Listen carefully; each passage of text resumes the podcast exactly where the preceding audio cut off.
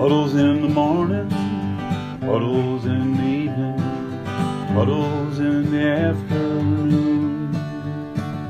Well, I'm a puddle boy and she's a puddle girl. The Puddles podcast is starting real soon.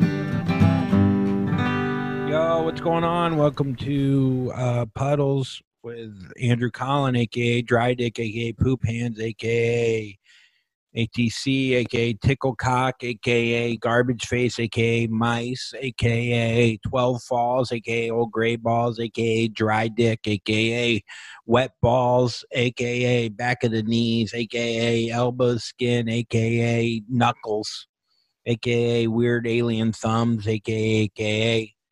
Um, got a great show. Matteo Lane is on the show. Um, I got a haircut. Two great things although I got a pimple here. Anyways, um, yeah, Matteo Lane is on. So funny. Uh, he's fantastic. Um, today is Friday. We found out the results of the election pretty much today. This is coming out on Tuesday. By then, I would assume uh, we'll know the winner, or you know, Trump maybe he you know lit the White House on fire who knows what will happen. But as of right now, uh, today is when I found out we won Pennsylvania and we won uh, Georgia. It was unreal. I mean, everyone they kept saying, "Oh no, we're gonna win," and none of us thought we were gonna win. Uh, at least I didn't. I was like, "Yeah, it's not gonna work out." Nothing has worked out. This year hasn't worked out. Why in the hell would this election work out? Um, but yeah, he came back and came roaring back with these mail-in ballots, which are fraud. Uh, I love how Trump's just like, uh, they're not real. They're stop the count, start the count in this state, stop it here, uh, win the Senate, uh, lose the rep- uh, lose the representatives, um, get this many votes here. These votes are real. These votes are fraud. My votes are real. Uh, who am I real or is my nose real? Uh, is, is anything real? What is life? I'm, I think I'm high. Am I high? I think I had some weed. Oh no, I'm stoned. Oh no, I just shit myself. That's pretty good Trump impression. Uh, but anyhow, I'm fucking very excited he's out. And I know um, I'm not a political guy. I don't even like to talk about politics. I know you can hear it everywhere, probably more intelligently than you'll hear on puddles. But I just, I never liked the guy. I just feel like he's a narcissist piece of shit who only cared about himself. And some people saw it and, and some people didn't. But um, I'm very happy to see so many people come out for Biden. And um, yeah. And I think for the first time in 2020, we got some positive feedback. And uh, I'm really happy about that. Uh, so let's, yeah. So let's do some stories. Uh, I've been watching Pen 15 and um, you really start to understand the angst of a teenage girl. And uh i don't know i got like these two sex stories i guess of teenagers. I don't know that sounds bad but whatever let's not look at it whatever. So one time when i was 16 my boyfriend and i were having sex and there was a bunch of candles lit and the room was darkened and my mom knocks on the door. I have never when i was in high school experienced anything like this by the way because I was a virgin until I was the end of my freshman year in college. So already this story, it's hard for me to relate. It actually makes me sad. Okay. I wasn't being loud or anything, so I don't think she knew what was going on until she opened the door. But that's not the worst part. So we're naked under the covers, and my mother was acting like we weren't just in the middle of sex and proceeds to sit down on my fucking bedside and talk to me about some bullshit. But I remember her putting her hand on my naked shoulder while she was talking to my talking to me. Meanwhile, my boyfriend's hard dick was touching my leg and Here's my mom just in a dim ass room, fully aware I was having sex and just wanted to have a casual conversation. Awful, awkward, disgusting. Um, I'm trying to think if I can relate to anything like that. Uh, one time I I was this is pretty sad, but I might have told this on this before about how I was looking to see if I had pubic hair because I uh, I went through puberty late, and um, so I don't know. Everyone like was going through puberty before me, and uh, I really wanted to know if I could have pubic hair. So I went out into the yard because that's where the most sunlight was. It made sense. Maybe I thought I'd put my pubes in the sunlight so it would grow like a nice harvest or something. I don't even know why. It's so funny. You want pubes so bad, and then you can't stand them as an adult. We don't want anything to do with pubes. But when you're a kid, all you want, and you get like six or seven, and you're like, fuck yeah. Fuck yeah, that fucking hair by my dick. Anyways, um, yeah, so I'm checking to see if I have pubes and my dick's like out in the sun and I look out and my mom is just staring at me through the through the fucking sliding glass just like what the fuck is wrong with my son? And then I came inside and she goes oh four pubes? Five? Six? No she didn't. He's so funny. And she's like good job on the pubes honey. Now do you want um a star crunch? Yeah so i had uh I, I don't think i had any pubes at the time. Boy did i want pubes. Um so yeah so no i can't even imagine her walking in if i was a girl i don't know i was just so disconnected from having sex in high school that i couldn't even imagine that scenario but yeah, I don't know. Okay, here's another story. Uh, I'm gonna pretend it was someone else, but it's the same girl. I'm a little lazy here, but I like both. Both these stories really reminded me of Pen 15. So, all right. Then one time I was having a party at my house with like eight different people, all couples, and I was so drunk and so horny that I started riding my boyfriend in front of all my friends. And then each couple chose a spot on my bedroom floor or a couch to fuck one another. It was so fucking weird. Like just a bunch of hormonal teenagers all fucking in the same room, but like it wasn't even planned. I mean, it'd be maybe weirder if you planned it. You're like, okay, Sally and Matt, you're gonna fuck by the TV. Jeff and Lisa by the Sega, Sega, the PlayStation. I age myself. Okay, then again, of course, my mom comes. To, why is your mom? I feel like your mom is a hornball. She probably has a camera or something or a video set up. Jeez, how does she know? Does she smell it? I don't know. I mean, it is eight different people. It's a lot of sex. Uh, then again, of course, my mom comes downstairs because she probably noticed it got hella quiet and she starts knocking at the door, going, What's going on in there? I jump out of bed like Usain Bolt and try to turn on a lamp, but uh, of course, it's magically broken when I need it. Everyone is still in their spots with their partners, all covered in blankets. How many blankets did you own? Who owns eight blankets? And I cracked the door open just enough to see her face. And I told her we're all just hanging out or whatever. So she leaves. Then we're all like, okay, fuck this. We got to go somewhere more quiet. I like that you're the answer to that is we got to go somewhere else. Not that we we all got caught up being really horny and maybe we shouldn't maybe this was a bad idea maybe we should uh not all be fucking in the same room? Okay so then middle of winter we go out into my garage the whole group of us just to fuck. But it was so cold that none of the guys could get their dicks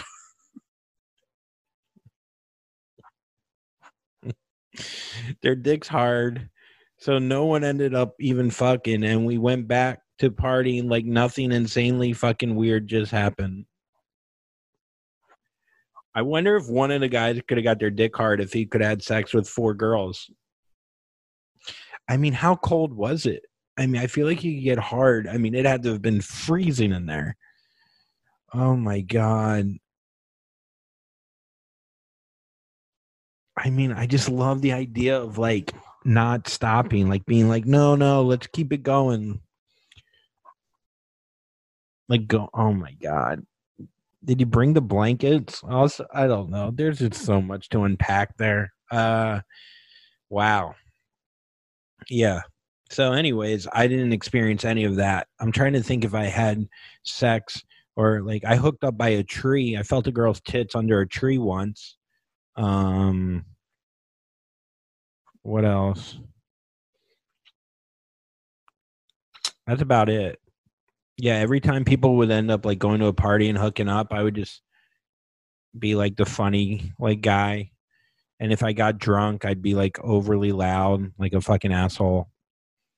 Uh, but that was very rare. Yeah. It's just sad. It's just sad. Anyhow, on that note, uh, Matteo Lane is on the pod. He's incredible. Also, if you want to hear more stories and you want to hear more of Puddles, I do have a Patreon. If you go to patreon.com, uh, Puddles with Andrew Collin, you could hear an episode each week, a new one. And uh, check it out. Okay. Uh, I appreciate you guys. Um, Dope Liddy Fire, you're awesome. Enjoy the interview. Uh, go Biden. Welcome to Puddles with Andrew Collin. It's Andrew Collin. Uh, I'm here with, with Matteo Lane. We cut a lot of it's fat It's kind of there. ironic that you were like, let's talk about you being a perfectionist, Matteo, and you weren't recording. So it's clear. it's clear that. Dude, my my listeners know I went. I, I had Kyle Dunnigan on the podcast. Mhm. I did. He did 40 minutes of character work, Oh my god, you didn't. and I didn't hit record. And then shitting. Taylor Tomlinson was on and told me the saddest story about like death and Is this recording? yes, we're recording. it's we're recording. good. I mean, I'm not gonna. I hopefully, I'm not gonna talk to you about death. Um, Yeah. I mean, we might get to it real quick. You should get. Where did you get this mirror from? Uh, someone it was a hand me down from a girl. So you just moved in here, right? Yeah. You're you have a really good base, but you could do like, you know, what kind of artwork are you putting on the walls? I know. I did. I, what I want is a little bit out of my price range, but I would. I would be open to like vintage or like going to if you know some spots that I could get some cheap shit and frame it. I'm sure. down. I I mean, you just have such a cute apartment. It's like very um. It yeah, it's like a really good. This is a great base. It's a good bachelor pad. I It is a good bachelor pad. I mean, you live in like my. I was just saying, like I couldn't fit a couch and a bed in my last apartment, and like a huge dresser like this, and that size closet. So And there's closet space there, and I mean it's no, it's, so everything I need. It's it's all I literally need. If you're a single man, uh, cisgender white man who everyone hates until even now, even when Biden wins, I still Well, can't get a we, break. We saw who voted for Trump. no, those aren't real numbers. They came out the percentage wise. It was No, mainly white men and white women. Well, white women was more. Well, white women went up. I know. After they were like, "This year we're gonna," you didn't. You just didn't. I know, but you know, it's uh, it. I I don't know. How do you feel after the last like two and a half days? Have you slept? Um, not very well. I've been wa- I've been glued to the TV, and I was at a friend's house on Tuesday night, and we were watching it. My accent is so thick. Right now, Like, You ever catch yourself saying words? Also, I didn't realize I said Nevada weird. I was talking to Evan Williams. I was like, "Oh my god, we're gonna win Nevada." He's like, "What did you say?" I was like, "Nevada." He's like, "It's Nevada." do you think it's because you talk like um, what's her name? Who's who's the impression that you do all the time? It's it's uh, Barbara Corkin, well, Barbara Corkin, Liza Minnelli. Li- yeah, and I feel like you might get stuck inside that no, voice. this is like a full Chicago. Chicago. accent. Mhm. Chicago's here, right? Chicago pop. My mom's Yeah. from Skokie. Oh my God, Skokie, of course. Yeah, Yeah. it's the most Jewish place in the world.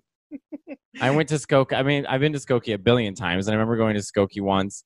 My cousin Megan's boyfriend at the time in high school was obsessed with Lord of the Rings, and so like we went to that in the dead of winter, drove like you know, it's like probably 40 minutes from where I lived. And so we went there, we went there to that um, outdoor mall, watched Lord of the Rings, longest, it's like three hours long, and then had to drive back home in a fucking blizzard. I was like, you know, go fuck this movie.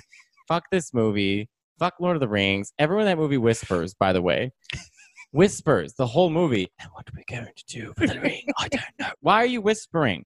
Because they can't wake up that weird creature. And then my friend Nick called me. He just rewatched Lord of the Rings and he was like, Hold on a second. You mean to tell me, look, I can get into fantasy. However, those were not elephants, they were skyscrapers. And also, why would they bring the ghost army in after so many people died? The ghost army came in, wiped the floor of everyone. It's like maybe you want to save some lives, go chat with the ghosts beforehand. And then Sword Girl, Sword Girl, Horse Girl, Sword Girl is going to kill the dragon. I don't think. And then after three movies, three movies, you're going to tell me one of the hobbits' names was Mary. I don't think. Honestly, I'd prefer the whispering. I would prefer. Ring. ah.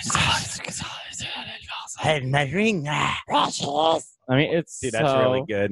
I I love when I do impressions and I'm so bad at them, and then I'm sitting with other comics that are very good, and then you do it right away, and I feel Well, so insecure. I feel like the the impressions, uh, the easy impressions too are like Gollum, Lilo and Stitch, like Lilo or Stitch from Lilo and Stitch. Like everybody can do Stitch, and s- Gollum. a candle stuff. I mean, it's pretty Not close. bad, actually. But I've never Gollum's done the it same either. thing as Stitch. It's just more to like this. That's the it. it's like in the back of your throat. Like think like, oh, Kermit the Frog. Like, the frog. yeah, it kind of goes here. It kind of goes here. Yeah, so that would be where you place your soft palate when you do Stitch. That would be doing where you. you just don't have a very. So like, we'll work on it. We'll workshop. It. It's that. confidence, right? I don't know. no. It's knowing your.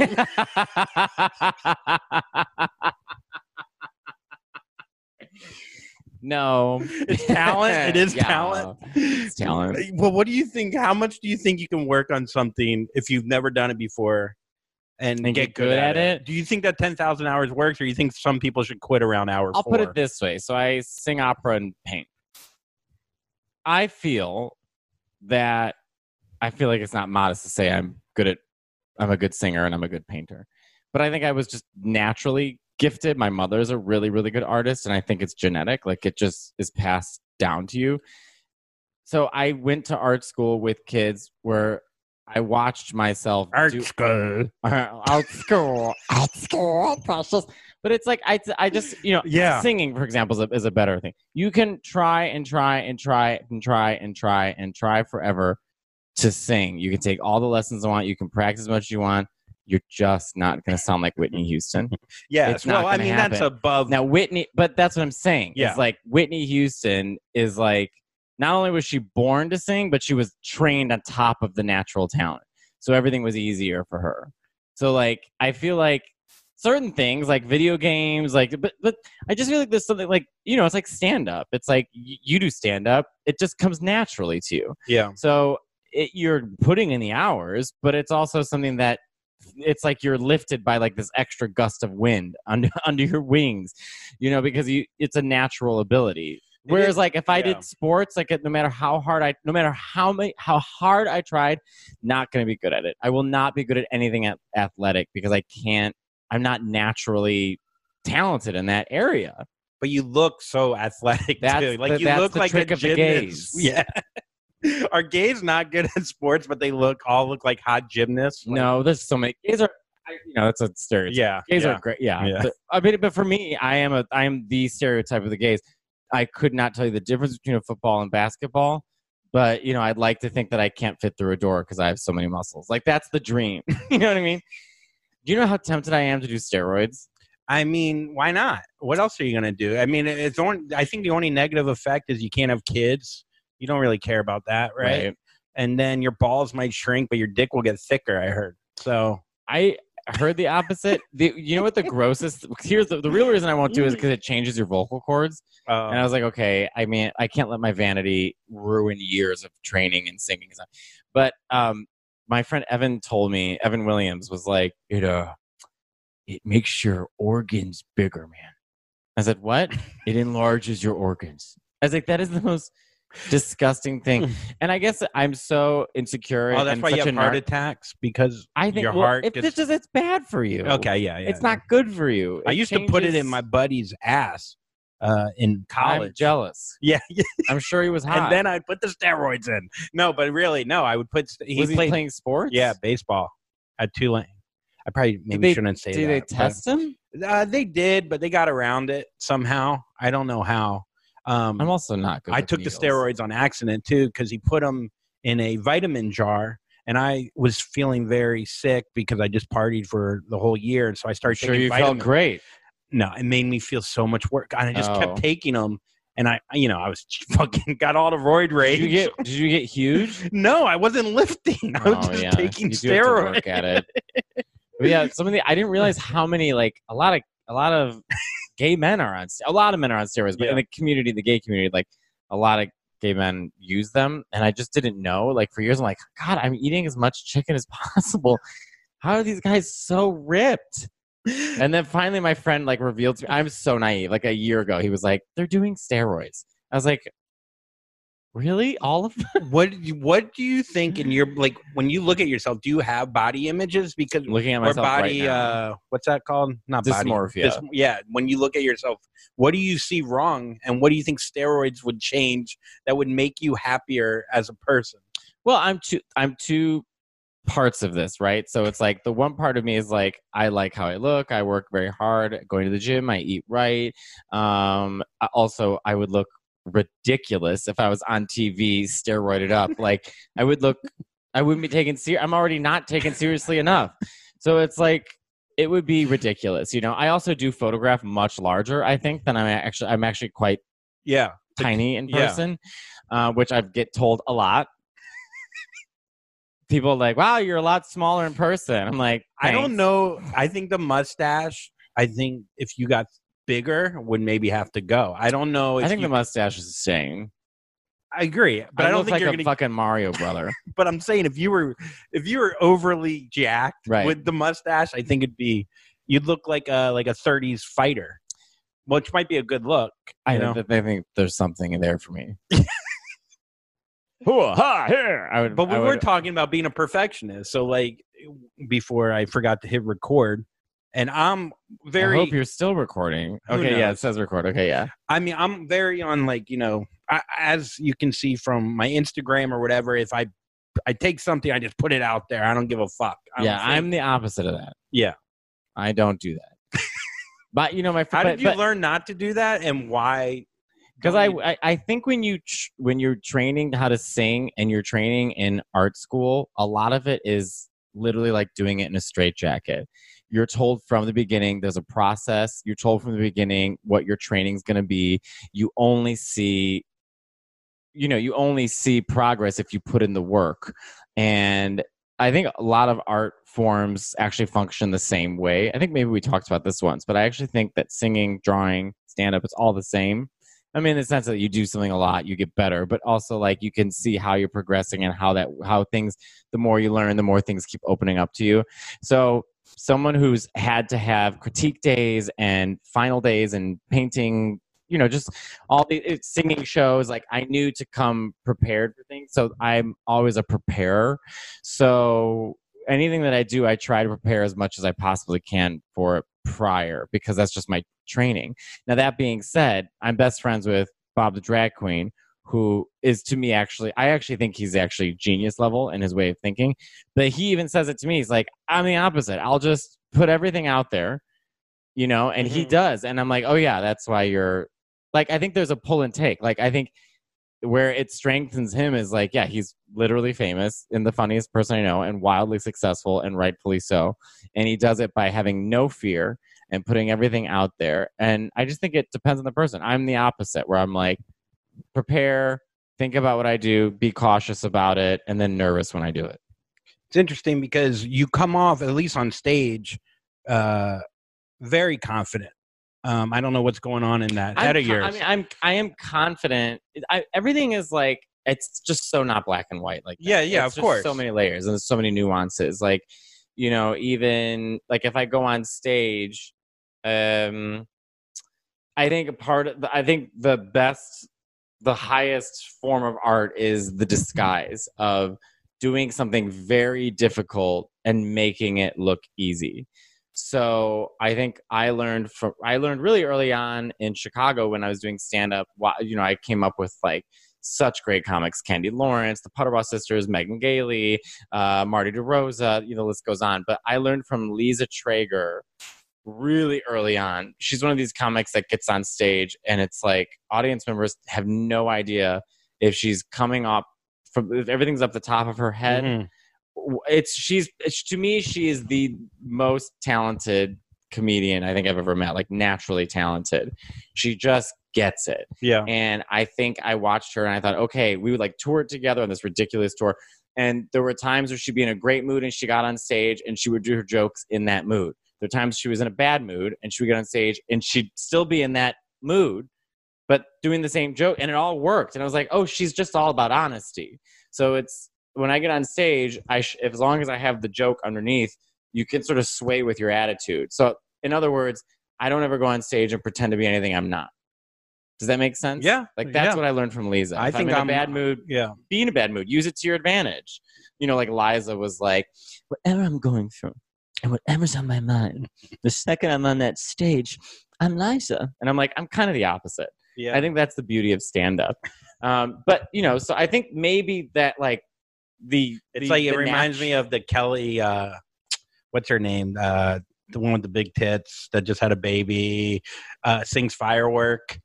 oh uh, Katy Perry. Katy Perry. Did you say Kelly? yeah, whatever. I mean, you're not that straight. I know you have a Tide bottle next to protein powder on your white appliance fridge, but you can't tell me you're that straight. I said K. It's very close. I was Kelly like, Kelly. Kelly. Look, I've seen her Rowland? Documentary. I'm saying like she was on the documentary. She's crying. She's getting divorced You from should Russell cried a Brand. lot. But she's getting divorced from Russell Brand, and she's about to go up to the stage, and she's crying, in her face like this. And then, right as she gets to stage, she just and she becomes this star, whatever. Like she Yeah. doesn't take it to stage. I agree with you, though. I think it'd be amazing. stand up's different. Yes, yes, if I of was course. performing at Madison Square Garden with 50,000 screaming fans who wanted to hear firework, I bet I could find a way to hide the tears. I bet I could find a way to, if I knew that paycheck was coming Yeah. and what was on her rider, I could find a way to hide the tears. A tissue would help. I mean, You I, know- you know, when you're in the middle of like Nebraska and you've got yeah. six gays out in that audience and your rider is coffee, which has been sitting in that room on, you know, when it's like super hot and it's been sitting there since 2 p.m. So now it's just burned and a Red Bull. It's a little different. You did uh, Howard Stern recently. Thank you. I'm trying to do this thing where like Liza Minnelli does it where no matter Yeah. what someone says to you, she just says, Yeah, thank you. No, thank you. Thank you. Thank you. yeah. Yeah. I think Kathy Griffin had a bit about that. Oh no, she had, Kathy Griffin had a bit about in Hollywood. Everyone just just congratulate people. Whenever you're at a party, congratulate them, and they will always say thank you. So like whoever they are, congratulations. Ah, thank you. Thank- like yeah. Do you feel like when you hear that and it's not genuine, does it does it thank you or congratulations. I guess, I guess both. I guess congratulations doesn't matter how fake it is, it'll still feel good, right? but Um, no, but I'm saying like fakeness, do you do you pick up on that? immediately. yeah. I'm I think I do too. I think I do. Thank you. Thank you. Congratulations. Thank you. Congrats. Thank you. Congrats. I just want to get to a point where someone congratulates me for nothing. and I what was great is I just said you were on Howard Stern. I didn't even say congratulations well, for I'm being trying on this new thing. No. yes, I did Howard Stern. I was I did the Howard Stern show. I was obsessed with Howard growing up, and I know I didn't realize how much he. Uh, I think he like formed a lot of my sense of humor. I didn't realize it until recently when I was listening to him. I was like, I fucking listened to Howard Stern for like the ten thousand hours things. Like I would drive an hour to school every day. He was on regular radio. That's all we listened to, Right, With K-Rock. High Pitch Eric and and uh, Hank the Angry Dwarf and Beetlejuice. Eric the actor. Yeah, like I was just obsessed. Remember Alice, Crazy Alice? Probably. She would fight with Artie. Hmm, I Now, think do that you- was. do you Be, I think I was before Artie. Do you like know when I was. that I'm a huge Stern fan? well, that's what I was gonna. That's where I was about getting to. Yeah. So so then I would watch him on E too, and I would even jerk off whenever he have a girl with like fake tits on, and you, it was like blurred, but I. I'd somehow whatever. It was like the only thing you could jerk off to. Um whatever i was obsessed. So like he is like one of and you know nikki glazer who was on with you whatever i opened for she's obsessed with him too and we have that in common and whatever. So like you had that opportunity um to judge penises. Mhm. uh kind of take me through that and how you felt talking to someone that you idolize your whole life. So okay, so uh, just like quick backstory because I don't think many people know my history with Howard Stern. So I've been listening to Howard religiously for since I was, I would say around 19 years old. That's when I kind of discovered, and I only discovered him because. Like I obviously knew who Howard Stern was. I remember Aunt Cindy was obsessed with the E Show. She thought he was so funny. My uncle Michael loves Howard Stern but I was just like, I don't know, just like gay and didn't wasn't interested in tits and wasn't like I just like didn't understand what he was. And so it just was kind of like out of sight, out of mind. And then I started storyboarding uh, from college. Then I got a job storyboarding immediately for work. And you know how you're on YouTube, it just sort of like takes you through. You like you listen to one thing and there's a rabbit Yeah. hole. So when you're drawing all day, I mean, I would draw for like 18 hours a day sometimes, depending on what the job was. You just want to hear someone talk to you all day. And um, I was getting sick of podcasts and all that stuff, like This American Life, and whatever. I wanted to laugh, you know. And so I saw some something I watched got me to a suggestion of Richard Simmons on Howard Stern, and I was and I was like, okay, what are those two doing together? I had no idea they had a history with each other. So I listened to one episode. It was like the late 80s, and Richard Simmons was coming on the show, and I could not stop laughing. So then I realized there was tons of Richard Simmons on Howard Stern. I listened to the saga of Richard Simmons from day one to the last day, and I realized after I finished hours and hours and hours of Richard Simmons on Howard Stern that I was into Howard. And so I thought, oh, I'll keep listening to Howard. And I just fell into Howard through Richard Simmons and became It was like your gateway drug with Kind- Simmons, yeah. Yeah. Which was interesting because it took Simmons to make you realize Well, be- his genius. well, because I, because that to me, the connection to Howard Stern before was like big tits him. and like yeah, tits, yeah. sex, and sort of this like locker room male Yeah. talk, which is the, the antithesis of. I mean, I just was out and ready to escape that world, right? So I wasn't interested in that. But then, you know, I started really listening to Howard every day. I got Sirius XM. I went through the entire Artie saga and became obsessed with Eric the actor. And I mean, I've listened to every single episode Eric the actor has been on because they have on YouTube. It's like literally like 17 hours long. You can listen to all of his appearances. Became obsessed with Robin. Became, I mean, I just became obsessed with the show. And then also hearing Howard's evolution from how he used to talk, how how sort of he had so much rage in him in the late 80s especially the early 90s and then hearing him go through therapy hearing him go through his divorce hearing him marry beth and sort of open up to a new howard and apply all of that to become just a better more rounded person. Even things like they would say fag this fag that and he would say we're not doing that anymore here. Yeah. we're, we're gonna stop. Okay? I know a, you know and it was like oh yeah this is a person who's openly evolving and and in a way asking his audience t- to join him in evolving which is all you can ask for in an ally and so by the time I became a comedian, I was even more obsessed, of course. But I just thought, I'm like, I have to become a star to be to meet Howard Stern. Like, it's just you know. But I did a podcast called um, Las Culturistas with uh, Matt Rogers and Bowen Yang, who are fucking geniuses. And I was talking on and on and on about Howard Stern. Well, a producer of the Howard Stern listens to their podcast, and he's gay. Hmm. And so he reached out to me and said, "Would you be interested in coming on the wrap up show with Gary Dell'Abate and you know Jon Hein?" I was like, "Are you fucking kidding me?" Like just to meet Gary Yeah, was yeah, like, yeah. yeah. And met Gary, met John, did the show. How big are his teeth in person? he is so handsome, and I just want to say, no, I've seen him in person. so too. nice. Like yeah, Gary is uh, Howard Richard Gary. Um, but I, I can't say enough Yeah, about Gary yes. Dell'Abate. And um, and Richard Simmons was there for him when his brother passed from AIDS, and it was just, I mean, it- you know, there's a whole thing with Gary. I love Gary. Yeah. So I went on that show, went well, and they had me on, I think at least four times, maybe a handful of times, and met the producers and got trust in them. But you just don't want to push. So I just go do a good job and leave. Then the day before I went. But can we go back to that because a lot of people, I think, that's not easy for a lot of people because your expectations can be more like, okay, now I should be on the main show. Like, what allows you to have the patience to be like, okay, I did my job. I don't need to stick around. I don't need to be fake with the whatever. Like, again, I just feel like there's just no sense in being false with people. You ask me to come do a show, and Yeah. they're busy enough. I show up. If I do a good job, they'll remember me. yeah, If I keep asking them questions, they're going to remember me for being annoying. Yeah, And I don't want my opportunity to talk to Howard to be because I nagged somebody or begged somebody. That's pathetic. Um, I mean, I obviously have those moments, but it's like, Yeah. look how desperate I am on Instagram. But um, so you know, and I guess it paid off. I guess you just sort of have trust in yourself and like, So I'll do a good job. yeah. If the moment comes, the moment comes. But I have to have enough confidence in myself and work coming up that I'm like, I don't need to focus on this. Like, just keep moving along. Don't focus on it. I learned that from Joan Rivers. Just keep going. Just keep doing, keep going, and don't don't stare too long at anything. Yeah, or don't depend on one thing too much. Right. Yeah. So yeah, And she also owed a lot of taxes because of her did she? husband. Yeah, at least her Oh, that's right. Yeah, She, he left her in debt. yeah She- that's why she never stopped working, apparently. Love her. Yeah, she was the best.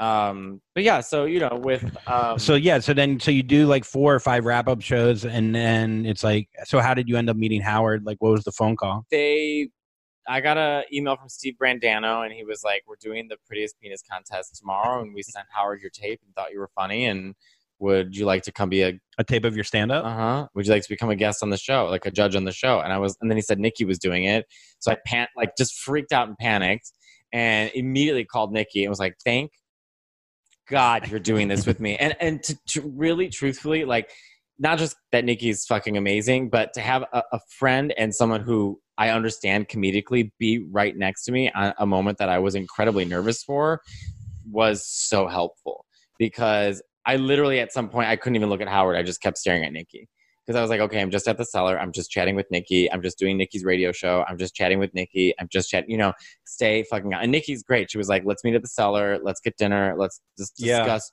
penis jokes. I, great. You know, that's great. So I, um, Were you on? You were on Zoom, obviously, with yeah, Howard. but they sent me a whole kit, everything Yeah. like set up. but so you're watching Howard on the screen. There's what four boxes? Well, they put you in. It was me, Ralph, and Nikki, and they put us into like a waiting room. So it's just us three chatting with each other. And um, then they, Steve was like, "Okay, at any moment we're gonna go with Howard." And then boom, you're just on there with Howard and Robin.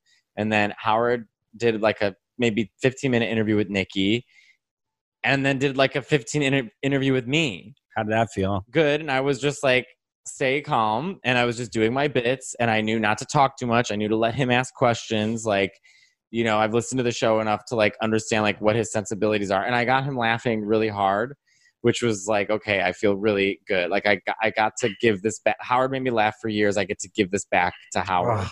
and then then I was relaxed. Then Howard does what he does. Suddenly you do feel like you're just having a conversation. And then Robin chimed in, you know, and so it's like and I know in those moments if there's a bunch of people, like it's not my my job is not to outshine anybody or talk more than anybody because it again it just makes you look desperate. Just j- talk when you're called on or if you have a really funny line, pop it and give a, a one-liner. So that way you're sort of looked at as like relieving tension, which you know Nikki, that's what she does. So it was like Nikki and I were as comics, we knew the the game we had to play. So Howard would do a lot of the talking, and then we're at if we're called upon, we had our bits, and then every once in a while, Nikki and I would just throw in a, a funny one liner and get them to laugh. And I was like, okay, I've just yeah, really just kind of watched Nikki and was like, this is what she's doing. I'm just gonna do this too. Yeah, it felt that way. It felt very natural. It felt exactly what you said came across, where you picked your spots. It didn't feel forced at all. If anything, you were more reserved than I've ever heard you in a not in a good or bad way. Not like I was judging how you No, were. yeah, I But I- wanted to be an attention. yeah, yeah. I felt like you. Yeah, for the first time ever, you weren't. Congratulations. You th- thank you. Congrats. Thank you. Thank you. No, but like, yeah, it really was like you were judging these dicks, and it is. It's so hard because you have. It's like boom. Here's here's a dick. What are your thoughts? Make it funny. Impress them. You know what I mean? Like it's not it's not easy to be in that chair, but um, I got him to laugh the hardest when one of the guy had a picture of his dicks next to a Reddi-wip can, and I said, "Did you put that back in the fridge?" yes, dude, it was so And good. Howard's like, ah, you know when he does that, like it took him a second too on that joke, and he goes, "Oh, what? That's great!" Like he like stopped and said, "That's great, Matteo." Like he had Yeah, a couple was- of But I yeah. to the guy, I was like, "You mean to tell me you have guests over?" Because he said yes. I know. He did. You have guests over. so this guy's putting a Reddi-wip can next to his cock to show how thick his cock is. Yeah. Which uh, most people pick, you know, this like a well, this is even a little thick, but Usually very it's like a remote, but to get a Reddi-wip can, then spray it on your own dick and then take a picture of it. I'm like, did you wipe it? Like, what is happening here? This is not cute. I mean, in fairness, I mean, how many things have we touched after we've jerked off? I mean, it's it's a. I mean, do you have a process in masturbating? I mean, I, I still Lately, it's not even. I can't even muster up the energy to do it. why? I just have like about as much enthusiasm to masturbate that I do when I have to go to the bank. Wha- I'm just what's like, the oh, what's the deal? What's oh again? yeah? again. I mean, I'm almost like bothered by it, and I'm shocked by those. Like, I just the way people like the way you thought about masturbation when you were younger was like you're lighting a candle, it's in secret, like you're, it's an herbal essence commercial, and now I'm like, if I don't get this out of the way, I know, I know. It's all we don't set a mood. Like so, I well, was especially men. Yeah, I was taught. Well, I was. I've been having, uh, you know, because of the times we're in. Even though I have had sex in real life with women, even though during uh, COVID, but uh, FaceTime sex, Yeah, and with women, the women that I've come across, it's like, oh, you want to do this? Okay, you know, let, and then she'll give me a look, and then maybe she'll slowly take off her shirt. I'm already hard and like ready to come, but you can't start. You gotta wait. I gotta wait a good half hour into Well, it, or I'll just sex. yeah. is like especially with straight people, it's a sh- it's she's putting on a show. She's putting on a it's show. a it's a it's a very low budget burlesque show, which I never understood burlesque. Twenty minutes to take off a sock, like Not know. mention like these things, the spinners. Like I I want to see your nipples. I think in 1890, when there wasn't readily available porn, burlesque is something that was like, yeah, I'll sit and watch tits for an hour. But you know, in 2020, if you're going to a burlesque show, you're gay. Because it's it's they're amazing shows like these Yeah. burlesque dancers and the fire. I mean, they, it's like it's a full production, and I'm like, I think only gay men can really appreciate how well, good drag queens are like, yeah, it's like, yeah, getting, yeah, I, you know, right here outside my window is a drag shows in this Club apartment. coming? Oh, in the apartment? Yeah, I'll let Who's you know. I'll. I'll text you next time. I don't know. I just watch sometimes. Welcome to the stage, Queen COVID. yeah, yeah. Just Just in a mask, Coughing like- on people. but yeah, drag no, the um, but yeah, so like I would start way. Now I wait, you know, because then what happens is you know you come. I don't. How is it with the gay community after you come, and let's say the other guy hasn't come, do you, you make sure he finishes? On like FaceTime or in real life? I guess in, In both. real life? yeah, Yeah, I think that they we should make them come. yeah, yeah. sometimes I don't have patience. I mean, sometimes I've just been really lazy with sex as of late.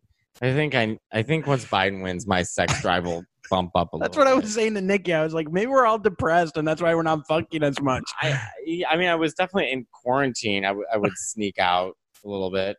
I Yeah. had COVID in March, so Oh, you did. Yeah.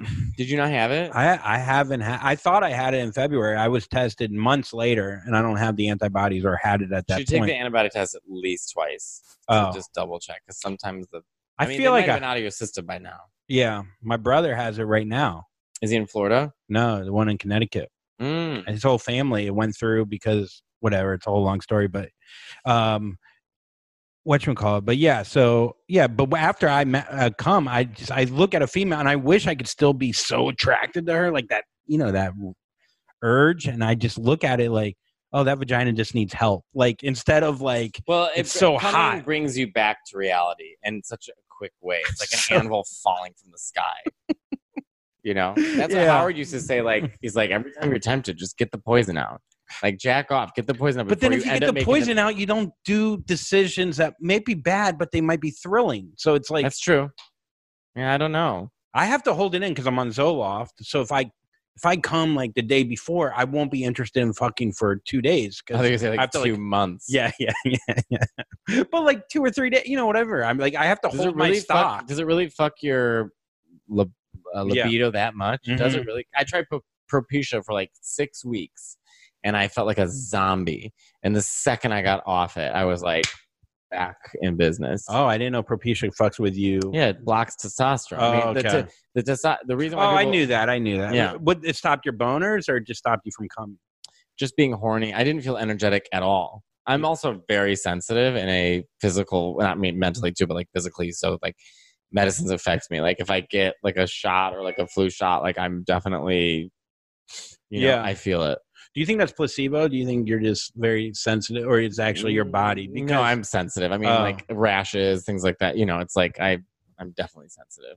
because it's interesting because like I got on Lexapro the first time, and I feel like anytime people get on like mental health drugs or you know if you've taken you just you kind of like are like okay I'm on it now like your brain is like here it goes Maybe that's good too. Like, oh, I'm doing something to help me, which is like feeling like you have any kind of support. Also, just helps you in general.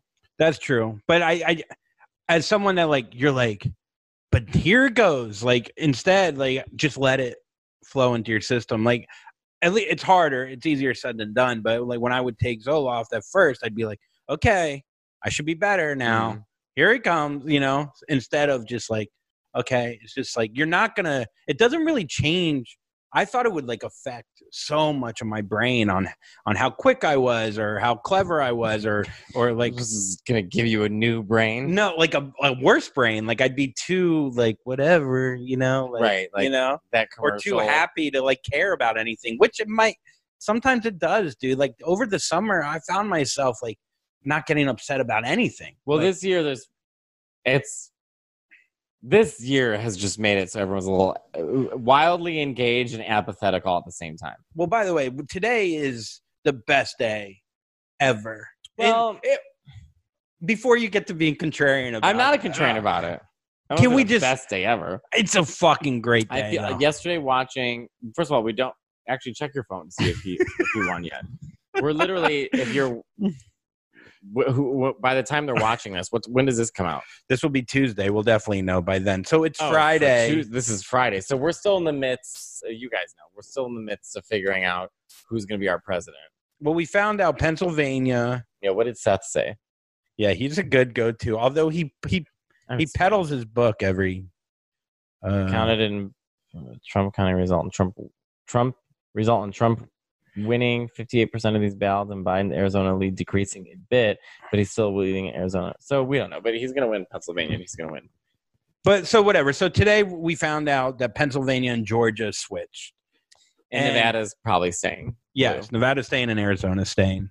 I mean, essentially, it's a domination win. I felt great yesterday. I was at dinner and I went to I was with Keith Robinson and I kept checking my phone. I was like, "Stop checking that fucking phone!" I was like, "But I want to see the news." No, you wait till we know. You don't celebrate too early. But I was like, "Just let me." So when I left dinner, I put on his speech he made. Trump, his like whatever, not his speech, like his press conference. I don't know Yeah. what it was. And I watching him. His voice pitch was higher, rougher. He was speaking faster. He was angry. He was lying. I was skipping down the street. It's I was like, I was like, do what you want because you're gonna lose, which is, you know, it shouldn't have to be like that. If you're that divisive as a, of a person as a president, like, you know, yeah. I just I feel like like some people. uh I just hate Trump. Like that's the thing with like a lot of this is people are like, "Whoa, oh, you can't handle your liberal." I'm like, I just despise this man so much. Like I, you know, and so like when he loses, I don't know. People are like, "Oh, like." You just get like people will be like, "You're a fucking snowflake. You hate all Republicans. You hate money. You hate like." here's the thing: is like, I don't hate Republicans, and I Yeah. actually am trying really hard when someone says they're Republican to not react. And you know, I have people that are close to me that are Republicans, and we do talk about politics. That being said, I don't think Trump's a Republican. I just think he's a narcissist. And and I, here's the thing I would say too. It's like Trump. There's no two ways to look at him. He actually just is what he is. You either see him for what he is, or you're choosing to see him a different way. And for those who choose him, choose to see him a different way, probably have a lot more underlying problems in their life that they're not addressing. Not saying that we don't have problems, but I don't think my problems stem in misogyny and racism. And I think that I think there's a lot of people who do feel that way, and something about not actually something, a lot about Trump gives them the confidence to sort of exploit that. Um, I also think, yes, when he won in 2016, you know, the biggest thing was like, well, Hillary wasn't looking at, you know, um, she was ignoring a larger part of America, and those voices felt unheard. And it's great that Trump was able to tap into that, but what he actually tapped into was something more. It was a kind of an ideology that was bad. You know, it wasn't like I'm going to make your lives better. It was like, oh, you can feed my ego. Great, let me keep feeding you red meat. And the red meat was, I don't like Muslims. I don't like women. I don't like gays. I don't like trans. I don't like Mexicans. I don't like, you know, so it's like, yeah, I mean, you just, it's, it, there's going to be consequences with that type of behavior, you know, and I think, uh, I, I just, am, I, I'm, I'm interested to see what the next month and a half is going to be or two months with him in office until he leaves because he's, you know, he's not going to concede. So apparently, I just read a line that they're going to have an intervention with him. Who like, is his aides and just be like, "You can't win." Like they're going to sit him down in a well, circle. he knows, but Yeah. he knows. I know. He That's knew before the freaking out. election. Of course he did. I But mean, yeah. I, it's I, I hate. but as a gay, uh, yeah, I do too. But as a as a as a, you know, the only th- thing that I'll I'll talk about with this is that I feel like what happens is is, you know, people will go, well, he, you know, gay rights are being taken away because of Trump, and then people are like, yeah, but you like straight people that don't really know, but they'll speak for what. They're like, yeah, but really, what is he doing? You know, like really, you know, I'll say this: LGBTQ. He crossed off T. What makes him think that I'm not next? And on top of that, I can't celebrate as a gay man about my victories and my freedom, quote unquote, until trans people are equal to where I'm at. Because trans people are who started the Stonewall riots. They're started our fight for freedom, and they're not celebrated or treated equal to you know, gay men. yeah, So I'm not gonna back away from them and say, "Yeah, woo, all right, I can go to brunch and get married." No, no. Until Yeah. it's equal for all of us, then I'm still in this fight. And he made it very clear that he did not like trans people.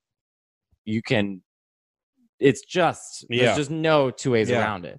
So I'm sorry. To me, that is unacceptable and it is an attack against my trans brothers and sisters and it's an attack against me. So all right. Well, on a lighter note, that's that. no, I, I, But, I that, but I- that's for yeah. people who say, "What does it really Yeah. affect you?" and this and that. It's like, okay, obviously you're not smart enough to know anything about queer history. So mm-hmm. once you research, once you actually want to spend seven minutes and research what queer history is, then we can start having a conversation. But obviously, you know, people It'd like be so that- funny if the guy was me. I was just like, no, that's what I said. I'm like, dang. I, I'd be like, all right, well, let's let's get out Wikipedia. Let's look up Marsha P. Johnson and the Stonewall riots. What up- you crying about? I would be. A, I just brought you on to just gay bash. Like that would be my thing. I mean, you would get an audience. You know, There is an you audience could for upgrade that. to a one bedroom. I'm sure there's an audience. if I just beat the shit out of you in front, but you'd probably win. I don't know. No, I'm not a good fighter. I couldn't fight. I would not be able to fight. Absolutely not. Not even a joke. You would beat me and I would die. That would be that. I wouldn't win.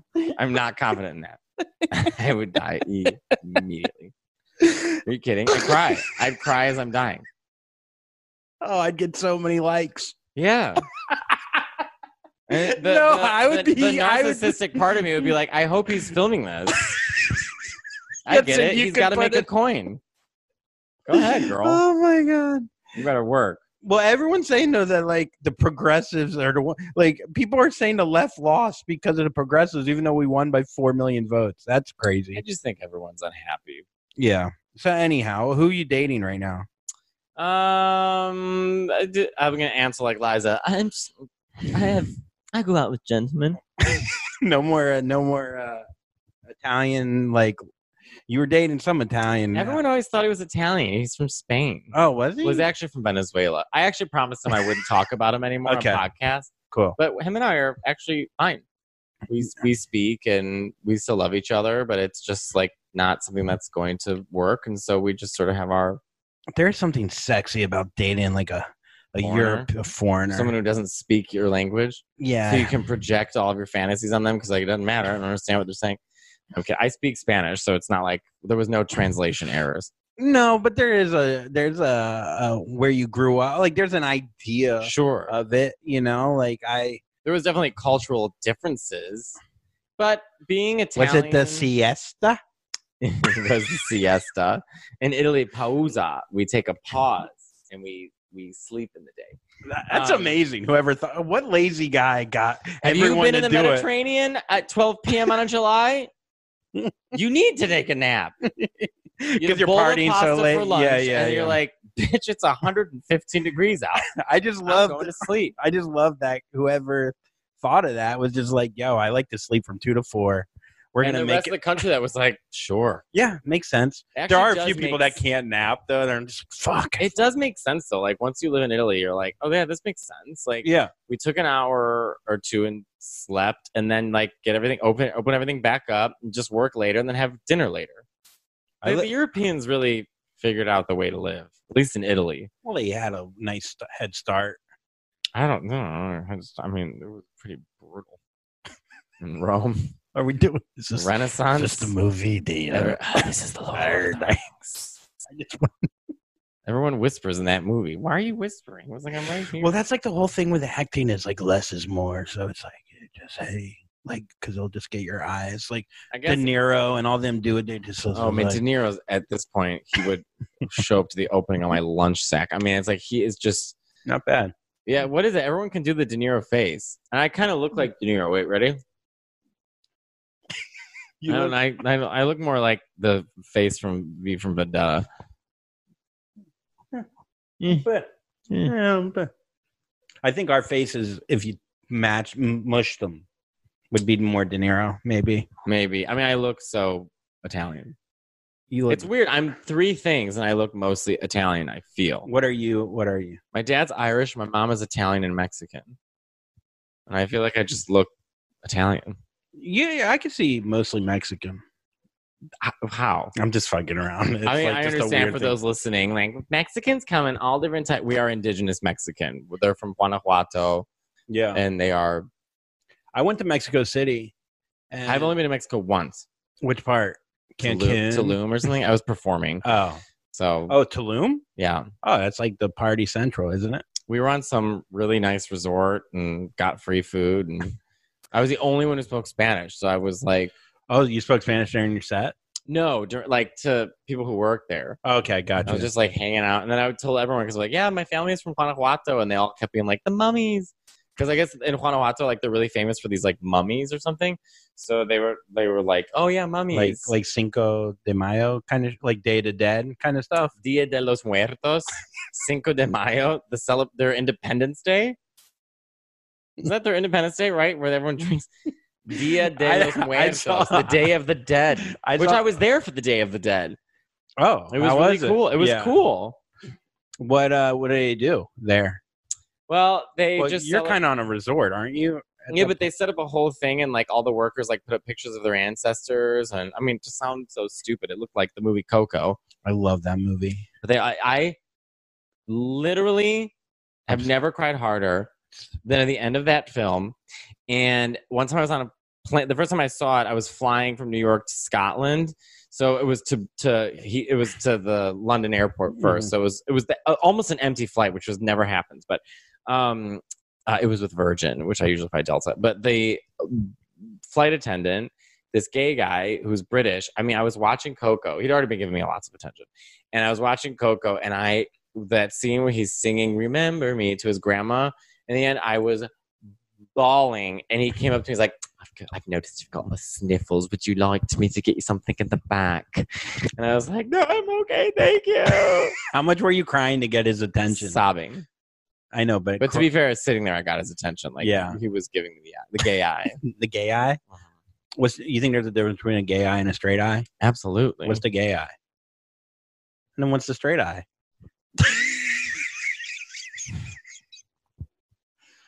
Your face is very expressive when it with with the wait what uh what were we talking about right before that? Oh oh yeah, being in Mexico City. I Uh was gonna say being a Mexican. I was like, well, I'm a quarter, but I'm not like hundred percent. no, this is gonna sound very ignorant, but like how we in America view or kind of have an understanding of what Mexicans look like or what they are, and then you go to Mexico City and you're like, I'm a fucking idiot. I, I had no idea that they are even worse. No, no, no. That they that they're. he went in. No, their culture is unbelievable. The city's incredible. The people are beautiful. Like, and I'm not. When you say that, then you're saying I understand what yeah. you're saying. You Yeah, think but that we're so- pieces of shit, low life pieces of shit, and you were shocked we had plumbing. Dumb piece of shit. Rich kid piece of shit. Yeah, I mean, we discovered. the- we just we discovered what the wheel is. Did Caught you up. though? yeah, Did you? we did. Here's those donkey, like the Mexican. What? Mind, just like Mexican stuff. Mexicans and Sicilians have a lot in common, by the way. What? Like, I always find myself very because I lived with this Mexican girl for two and a half years, Felicia, Evan's wife, and that's she taught me everything I need to know about what it is to be a Mexican. And we only spoke Spanish, Mexican cooking. We watch a lot of TV together, but hanging out with her family and like the way a lot of Latinos or Latinx families function is very similar to Italian. Like I've always felt more like just being from a big Italian family and the way that they work and the the sort of love of food and how everything surrounds that and the matriarchy and being with your cousins like growing up like I just had so much in common always with Latinos and um cuz like I grew like I mean I know I am part Mexican but like I grew up culturally Italian Yeah. and it was like me and I think like 20 of my cousins like all together all the same age and Was uh, that competitive? no like oh for God. attention or like for like who was the loudest? Like I My cousin Megan and I are the loudest. we are the loudest, and everyone in the family will confirm that for you. That's what I'm saying. Do you think you got a lot of your sense of humor and like All of your, it for my family. yeah. Every single one. I, most of my timing is like for my Aunt Cindy. I, my Aunt Cindy is a comedian and she does not know it. And I truly mean that. Not like, oh, she's funny. Like, no, she's funny. She's Yeah. a smart, witty, funny person. I was back home in Chicago last year and I was like, we all just like hang together. We call it breasting. Like, you guys want to go breast? And um, we were watching my Aunt Cindy. She was telling me this story. And like, she's a comic. She's standing up. She's the theatrics. Like, we get to the climax. Like, there's punchlines. Like, they're act outs. Like, and it's like, oh, this, I get it all from them. Yeah. I get all of it from them. My aunt Cindy's so like she just gave me a great punchline because I called her and said, um, I was in upstate New York and I went to this urgent care and I was like, I was shocked because I was like, I need a COVID test because I, you know, I traveled. But I why did you go to urgent care for the COVID test? Yes, Oh, 'cause I was like, I traveled and I guess you know whatever. So the lady was like, why?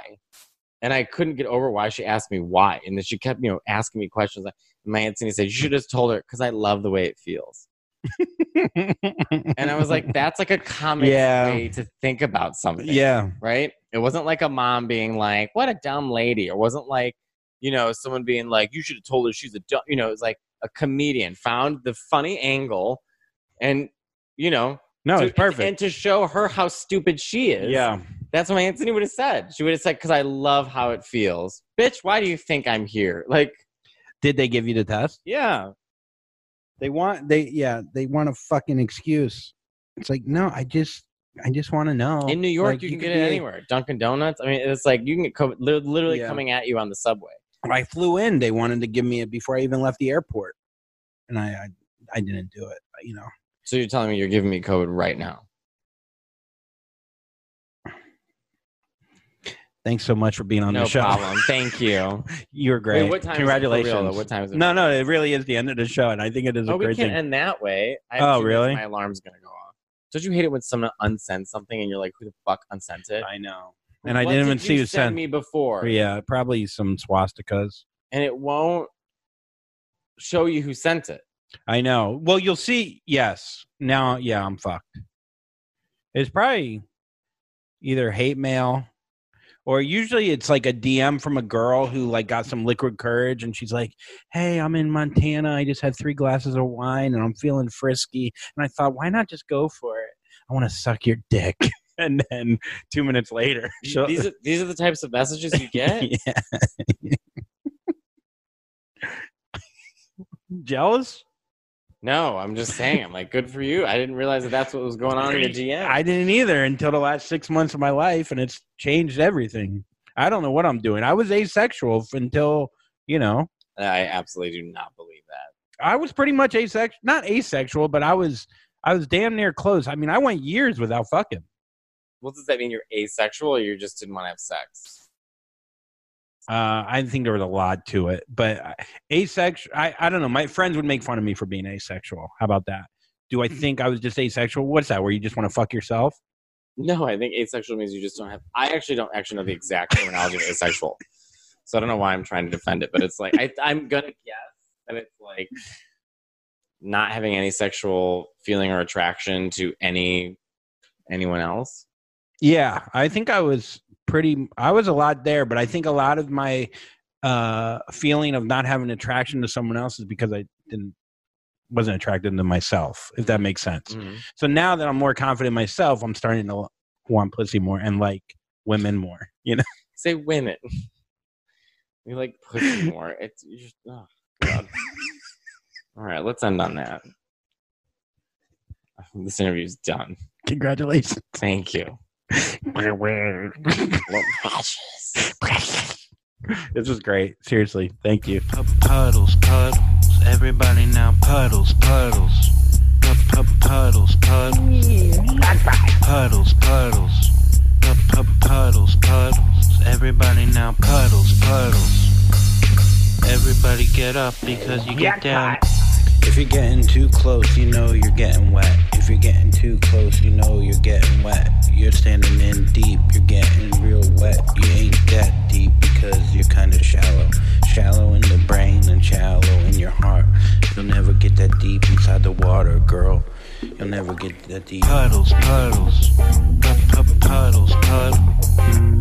Puddles, puddles. Puddles, puddles. Puddles, puddles. Puddles, puddles. puddles, puddles. Everybody now puddles, puddles.